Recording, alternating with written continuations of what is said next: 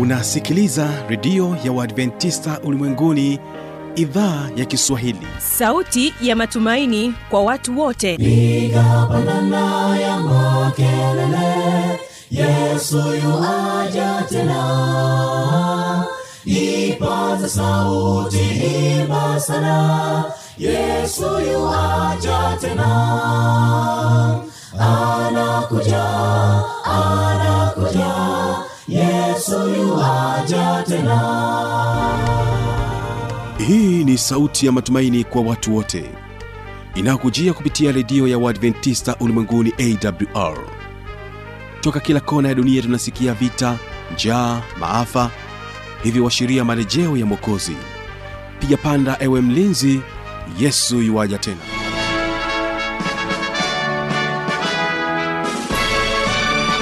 unaitegea sikio idhaa ya kiswahili ya redio ya waadventista ulimwenguni awr ikikutangazia moja kwa moja kutoka hapa morogoro tanzania katika masafa ya mita bendi 25 lakini pia waweza kutusikiliza kupitia awr tanzania na awr intercity mbeya. Vilevile vile tupo katika tovuti ya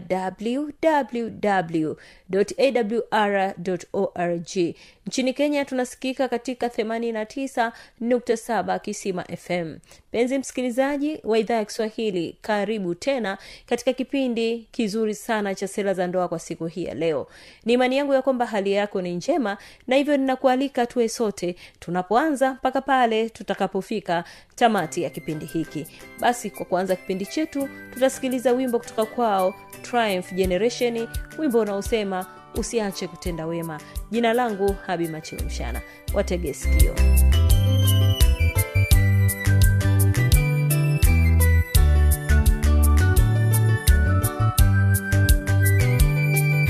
asiye haki ani aibu kamwe.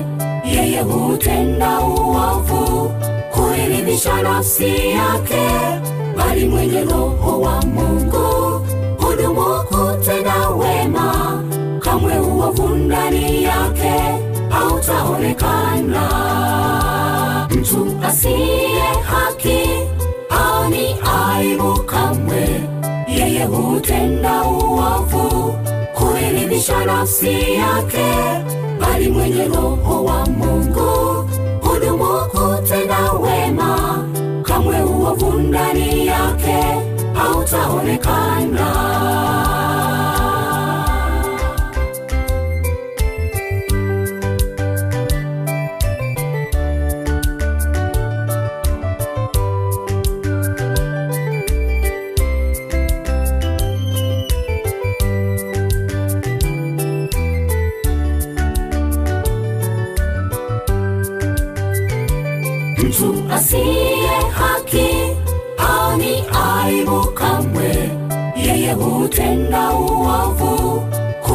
kuiridhisha nafsi yake bali mwenye roho wa mungu. Hudumu kutenda wema kamwe uovu ndani yake hautaonekana.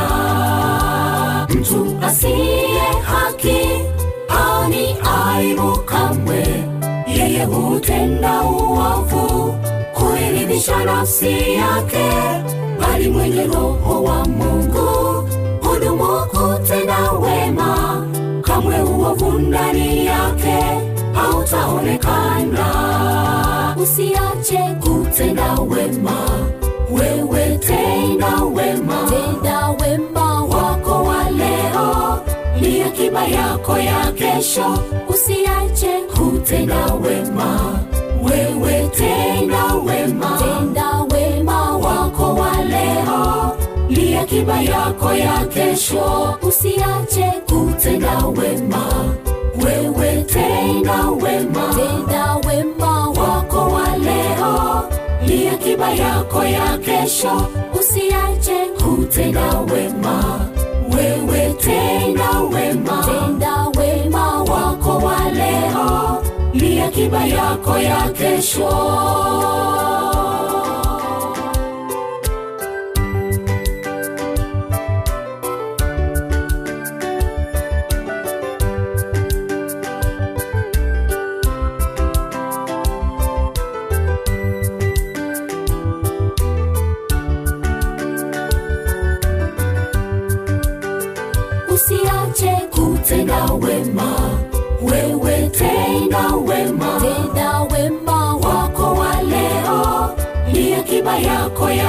kesho. Usiache kutenda wema. Wewe tenda wema. Tenda wema wako wa leo. Ni akiba yako ya kesho. Usiache kutenda wema. Wewe tenda wema. Tenda wema wako wa leo. Ni akiba yako ya kesho. Usiache kutenda wema. Wewe tenda wema. Tenda wema akiba yako ya kesho. Asanteni sana triumph generation na wimbo wenu huo mzuri. Na sasa tunamsikiliza mchungaji praygod nzota katika kipindi cha sera za ndoa. Katika mada hii nzuri ya kwamba ndoa ni tamu kama sega la asali sehemu ya tatu. Ukizingatia haya basi utaona utamu katika ndoa ulionayo. Tega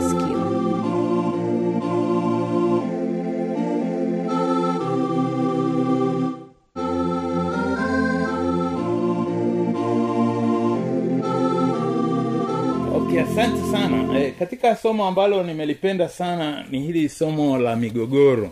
E, kwenye biblia kwenye wimbo ulio bora mbili fungu la kumi na tano anatumia lugha rahisi anasema tukamatie mbweha wadogo waharibuo mizabibu maana mizabibu yetu yachanua. Yaani unakuta kwamba kuna mbweha wadogo wanaharibu mizabibu. Kwenye nchi za mashariki ya kati mizabibu ilikuwa ndiyo zao kubwa na kama mnavyojua zabibu ni tamu. Mbweha wadogo lazima wakamatwe ili zabibu ziendelee. Na katika ndoa kuna zabibu tamu. Kuna yale maisha ya furaha. Lakini ndani ya hayo maisha ya furaha ni lazima upige hatua vizuri kuelewa kwamba kuna mbweha wadogo wanaosumbua.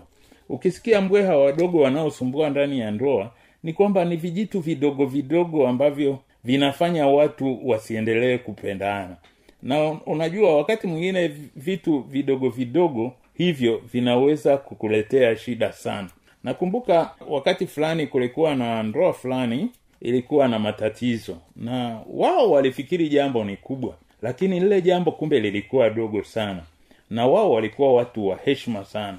Wakashangaa kwamba katika hali ya pekee sisi tunaheshimiana tunajaliana lakini mbona tunakuwa hatuelewani? Basi wale watu wakaulizwa vizuri kwamba tamka kitu gani ambacho ndicho kinaleta shida? Yule baba akaeleza jambo moja e, yule baba akaeleza jambo moja zuri sana. Akaeleza kwamba huyu mama simpendi kwa vile amenikosea. Na yule mama akaambiwa akaambiwa na wewe nafikiri amenikosea. Sasa wakaambiwa kosa lenu ni nini akasema well unajua huyu mtu hanistahi. Je hakustahi kwa jambo gani? Sasa kumbe watu hawa wanapendana na jambo lililotokea lilikuwa rahisi lakini hawakuweza kulijua kwamba ni rahisi. Na walipolieleza kwa yule mshauri wa ndoa walipowaeleza suluhisho walicheka na kukumbatiana na ikaishi. Yaani mwanamme aliitwa usiku saa tisa uh, ofisini sasa yule mama naye akakasirika akasema mmegani ambaye anaitwa usiku ofisini? Lakini sasa yule mpatanishi wa ndoa alipokuja kuwapatanisha yule baba akasema kulikuwa na dharura ofisini saa tisa tulikuwa tunaandaa ripoti fulani iende kwenye bunge na hii ilikuwa muhimu sana e, ilikuwa ni mambo muhimu na tukaandaa. Lakini ajabu huyu mwingine yeye akawa amelalamika kwamba saa tisa mtu utaitwaje. Lakini kumbe katika hali ya pekee kule kuitwa au kutokuitwa kulikuwa ni jambo ambalo lina sababu zake. Unajua wakati mwingine kwenye nchi zingine kuna kawaida kwamba watu wanapitisha sheria fulani na kuna watu ambao wengine wanaitwa minority rights kwamba haki za wachache. Kwa hiyo yule msee akaeleza kwamba mimi ni mtu mkuu wa uhuru wa dini kwa hiyo nimegundua kwamba kwenye bunge la nchi fulani e, ambayo naishi imepitishwa kwamba kila mtu afanye hivi na hivi lakini kajua kwenye dini yangu hii haikubaliki. Kwa hiyo tukaandika mswada unaohusu haki za wachache. Kwa hiyo nilienda kushughulikia jambo nyeti. Yule mama akasema huyu mtu ameondoka usiku. Sasa mpatanishi wa ndoa akauliza jambo zuri sana kwamba mama sasa huyu aliondoka mara moja na kama unavyoelewa ni mtu mwaminifu tena ni mtu anayemjali mungu na hata akapewa kitengo cha uhuru wa dini na anakiongoza vizuri na alipogundua kuna jambo haliko sawa akabidi andaye jambo apeleke panapohusika ili haki ieleweke. Sasa wewe kwa nini unakasirika? Nasa mimi sitaki mwanamume ambaye anaitwa saa tisa usiku na anatawanyika lakini katika hali ya pekee jambo lililotokea ni kwamba yule mama akaulizwa sasa huyu mmeo hiki cheo chake cha ukurugenzi wa uhuru wa dini unafikiri kitaendelea miaka yote? Asema hapana kinaisha kwa miaka mitano. Na sasa nasema kimebakiza tu wiki chache. Sasa naambiwa sasa kama mtu aliitwa kwa sababu ya majukumu yake na hilo jambo halijirudii sasa hujui itakuwa ujinga mkiachana kwa jambo ambalo lilitokea tu mara moja na halitajirudia. Kweli wakacheka na kushangaa kwamba kwa kweli hapa tumefanya faulu. Katika hali ya pekee nikuambie tu kwamba kuna wakati ambapo mnakuwa na mgogoro na jambo ambalo halihusiki. Wengine tu ni namna labda mtu anavyo e, nyoa nywele au namna anavyofanya kitu fulani. Sasa kumbe kile kitu ni kitu ambacho kimefanyika mara moja na hakirudii. Kwa hiyo jambo likiwa ni hivyo ni vizuri kuwa mwazi. Sasa kuna sheria kumi za kutatua mita, migogoro. Ya kwanza inasema uwe wazi. E, kama kuna jambo ambalo linakukera kuhusu mwenzako uwe wazi. Kwamba baba fulani kwa kweli unavyoingia na mabuti yako mpaka ndani na umekanyega matope kweli hainifurahishi. Basi baba watoto wataelewa kwamba la kumbe haya mabuti yanakukosesha raha. E, alafu jambo la pili ni uache ubinafsi. Kuacha ubinafsi maana yake ni kwamba ujali mwenzako anafikiriaje anatakaje. E, usijitangulize wewe. E, kama mmeoana watu wa makabila mbalimbali e, we unatoka milimani na mwingine anatoka usukumani basi mwenzako anaposema napenda samaki usilazimishe kwamba napenda makanda hapana kubali makande yapikwe na samaki wapikwe kila mtu achague ale ashibe kwa vile pale ni nyumbani. Alafu kanuni ya tatu mjue kusameheana? E, makosa yanatokea lakini mnaposameheana na kuendelea mbele inakuwa vizuri. Unaona tu watu hata walimu utakuta mwalimu mmoja anaandika ubaoni kwa furaha kabisa pale ameandika somo la geography. Na kwa vile ameandika somo la geography utakuta mwalimu mwingine akija anasema no huu ni uchafu futeni. Anaandika kiswahili. Wakiswahili akimaliza sema futeni. Anakuja wa history. Na wewe kwenye maisha kuwa mwalimu unayefuta mambo. Sio jambo limetokea asubuhi mpaka jioni.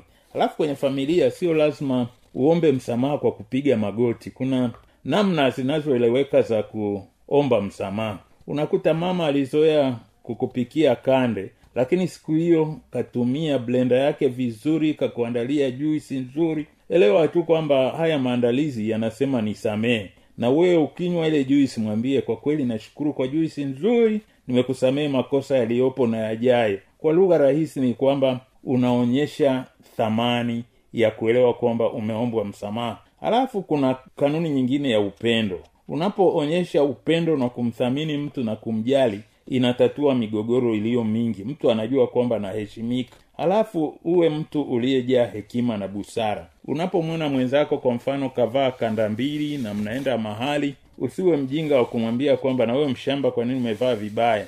Mweleze tu vizuri dada ulivyo mrembo angalau kwenye harusi hii singependa uvae kanda mbili. Vaa vile viatu vyako utokelezee. Basi kwa vile umezungumza katika hali ambayo ni ya hekima unakuta mnaenda vizuri halafu kuna kitu tunakiita kanuni ya utu. E, ungwana. Tumie maneno makali. Hata kama mambo yameenda vibaya tumia lugha ya unyenyekevu lugha iliyo nzuri. Na unapozoea kuwa na lugha ya ungwana unakuta kwamba mtu anafurahi. Japo mtu unataka kumwambia labda kuning'inizie nguo wewe mfupi basi husemi hey, wewe njoo kaanike nguo pale. Hapana badala yake unaweza kusema mama watoto unaweza unisaidie kidogo kunianikia nguo zangu pale. Unajua e, sipafikii pale. Basi unakuta kwamba ufupi wako si tatizo unatumia ungwana. Alafu kanuni nyingine anasema unyofu. E, lazima uwe mtu ambaye maneno yako na lugha yako inajali na kuheshimu wengine. Lakini unapokuwa mtu ambaye kila saa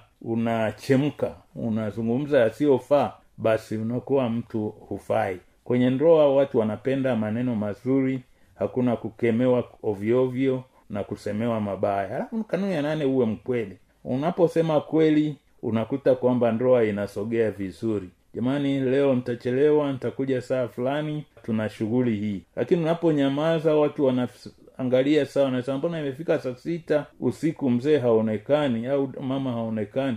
Ukija ndio unasema unajua leo tulikuwa na kikao. Sasa kwa nini hukueleza tangu jana kuwa mkweli. Halafu kuna kitu muhimu sana sheria namba tisa inasema kuutawala ulimi. Eh? ulimi wako uweze kuutawala uweze kuzungumza maneno ya busara. Hata kama mtu ana matatizo yake lakini mwelezee vizuri. Nakumbuka wakati mmoja alikuwa mwalimu unakuta mwanafunzi fulani anatakiwa kuelezewa kuwa yeye ni nani. Basi eleza tu vizuri kwamba huyu ni kijana john uh, ni kijana mashuhuri anacheza mpira vizuri ametusaidia kupata kombe. E, usiingilie ule udhaifu wake kwenye kusoma kwamba huyu ni kijana hovyo tu anapata ziro hapana tafuta sifa nzuri ambayo yule mtu anayeifanya na hiyo uizungumze vizuri. Kuna wengine hata kwa mabinti anaambia je unamjua binti fulani? Ndiyo. Baadaye kusema yule ni binti chapakazi anajitegemea na eka moja e, ya ngano. Unakuta mwingine anasema ah yule binti bwana na kichogo e, kisogo chake kimesogea maili nzima utafikiri gari moshi. Basi zungumza yale mambo ambayo yanapasa. Tumia ulimi wako vizuri. Na mwisho unatakiwa ujifunze kitu kinaitwa unyenyekevu au upole. E, tunapaswa kuonyesha unyenyekevu. Ukiwa una muda ukasoma kwenye filipi mbili fungu la tatu mpaka nne utakuta yeye aliye muumbaji aliweza kujinyenyekeza akaja duniani akazaliwa akaishi pamoja nasi akafa akafufuka akapaa.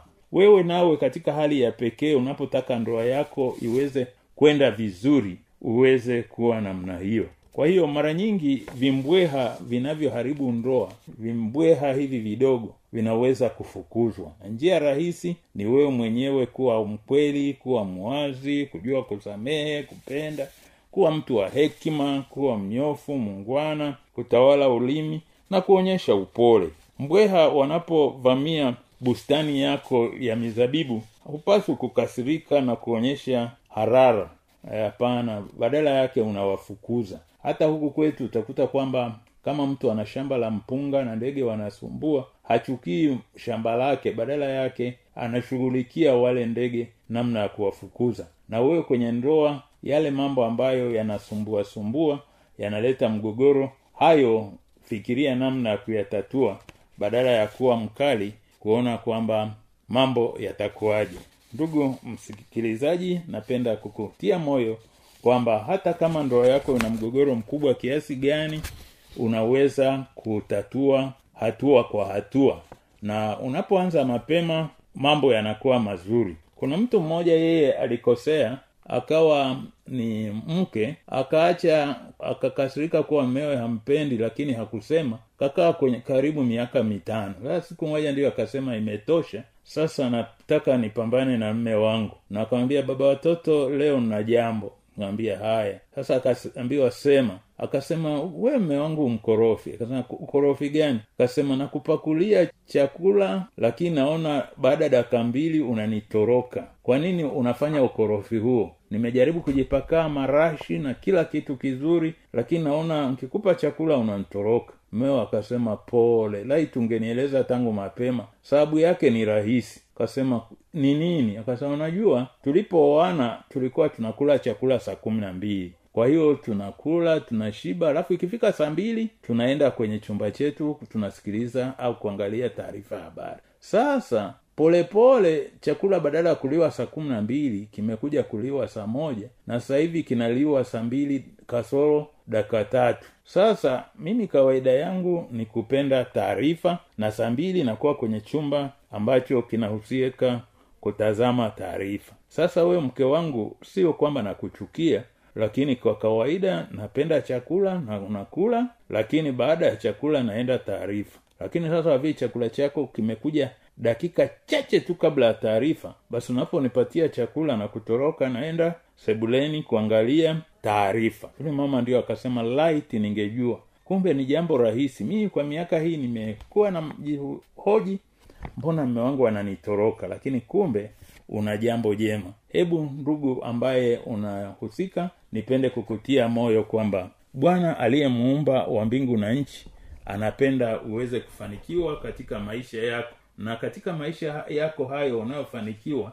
ni lazima uwe mtu ambaye ujasiri kujua kwamba mungu wa mbinguni anapenda mambo yako yaweze kufanikiwa na kufaulu kwa vile mungu anapenda mafanikio. Na mafanikio katika ndoa hayapatikani isipokuwa umejifunza namna sahihi ya kuweza kutatua matatizo. Hebu bwana akubariki kwa jina lake yesu. Amina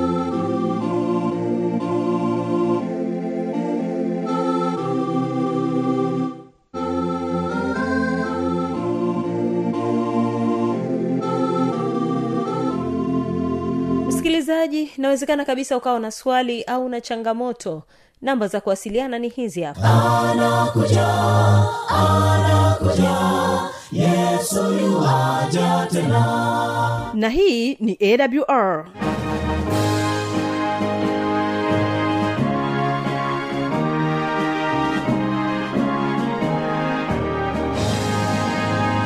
redio adventista ulimwenguni awr sanduku la posta 172 morogoro tanzania. Anwani ya barua pepe ni kiswahili at awr org.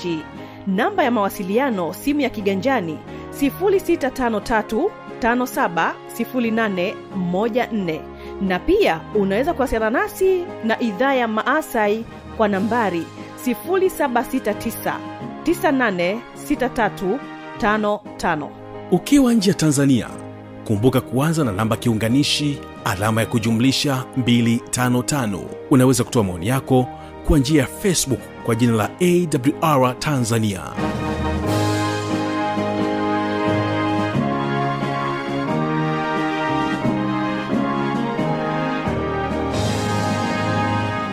hapo tumefika tamati ya kipindi hiki. Hatuna la ziada. Asante sana kwa kuwa pamoja nami toka tulipoanza na mpaka hapa tumefika mwisho. Mungu akubariki sana. Jina langu habimachil mshana nikutakia usikilizaji mwema wa vipindi vinavyoendelea. Kumbuka tu ya kwamba hapo kesho tutakuwepo nacho kipindi cha ijali afya yako pamoja na kipindi cha siri za ushindi usipange kukosa. Wimbo na kuacha nao ni kutoka kwao triumph generation unasema tutakwenda mbinguni. Endelea kubarikiwa. Haleluya amen. Haleluya amen. Sauti za furaha hosana hosana hosana hosana sauti za furaha bam bam bam bam bam bam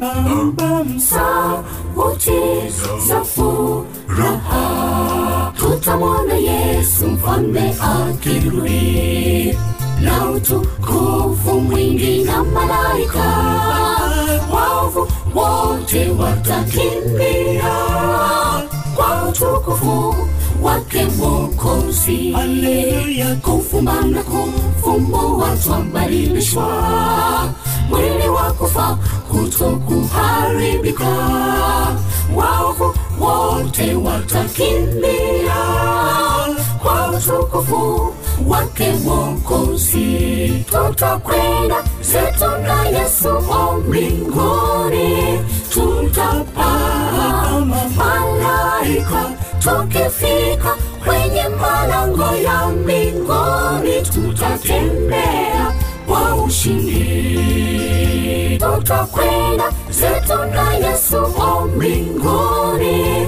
Tutapaa malaika tukifika malango ya mbinguni tutatembea kwa ushindi.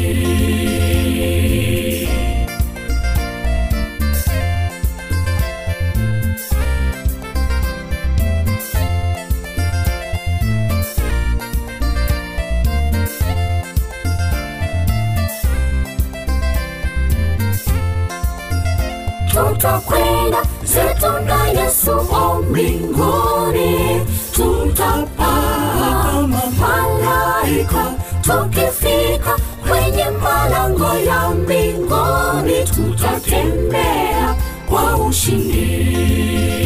Tutakwenda zetu na yesu o mbinguni. Tutapaa malaika tukifika kwenye malango ya mbinguni tutatembea kwa ushindi. Sisi tu wasafiri tunakwenda juu mbinguni. Jiandae kukutana na yesu ili ajapo akutwae. Duniani sisi tu wasafiri tunakwenda juu mbinguni. Jiandae kukutana na yesu ili ajapo akutwae. Kwa heri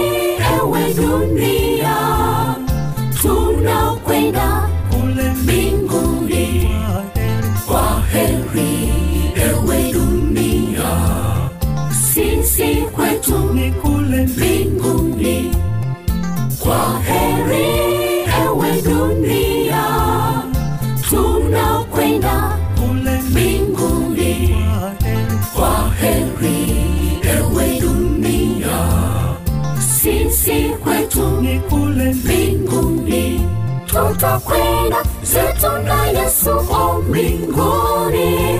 Tutapaa malaika tukifika kwenye malango ya mbinguni. Tutatembea kwa ushindi.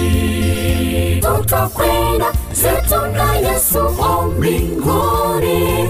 Tutapaa malaika tukifika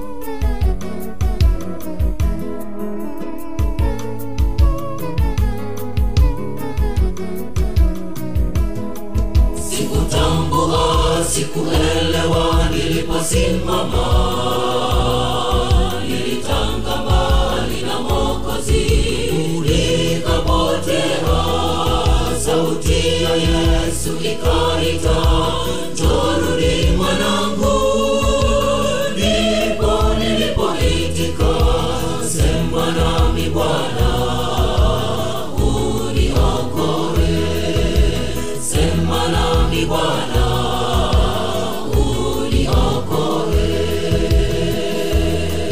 Sikutambua sikuelewa niliposimama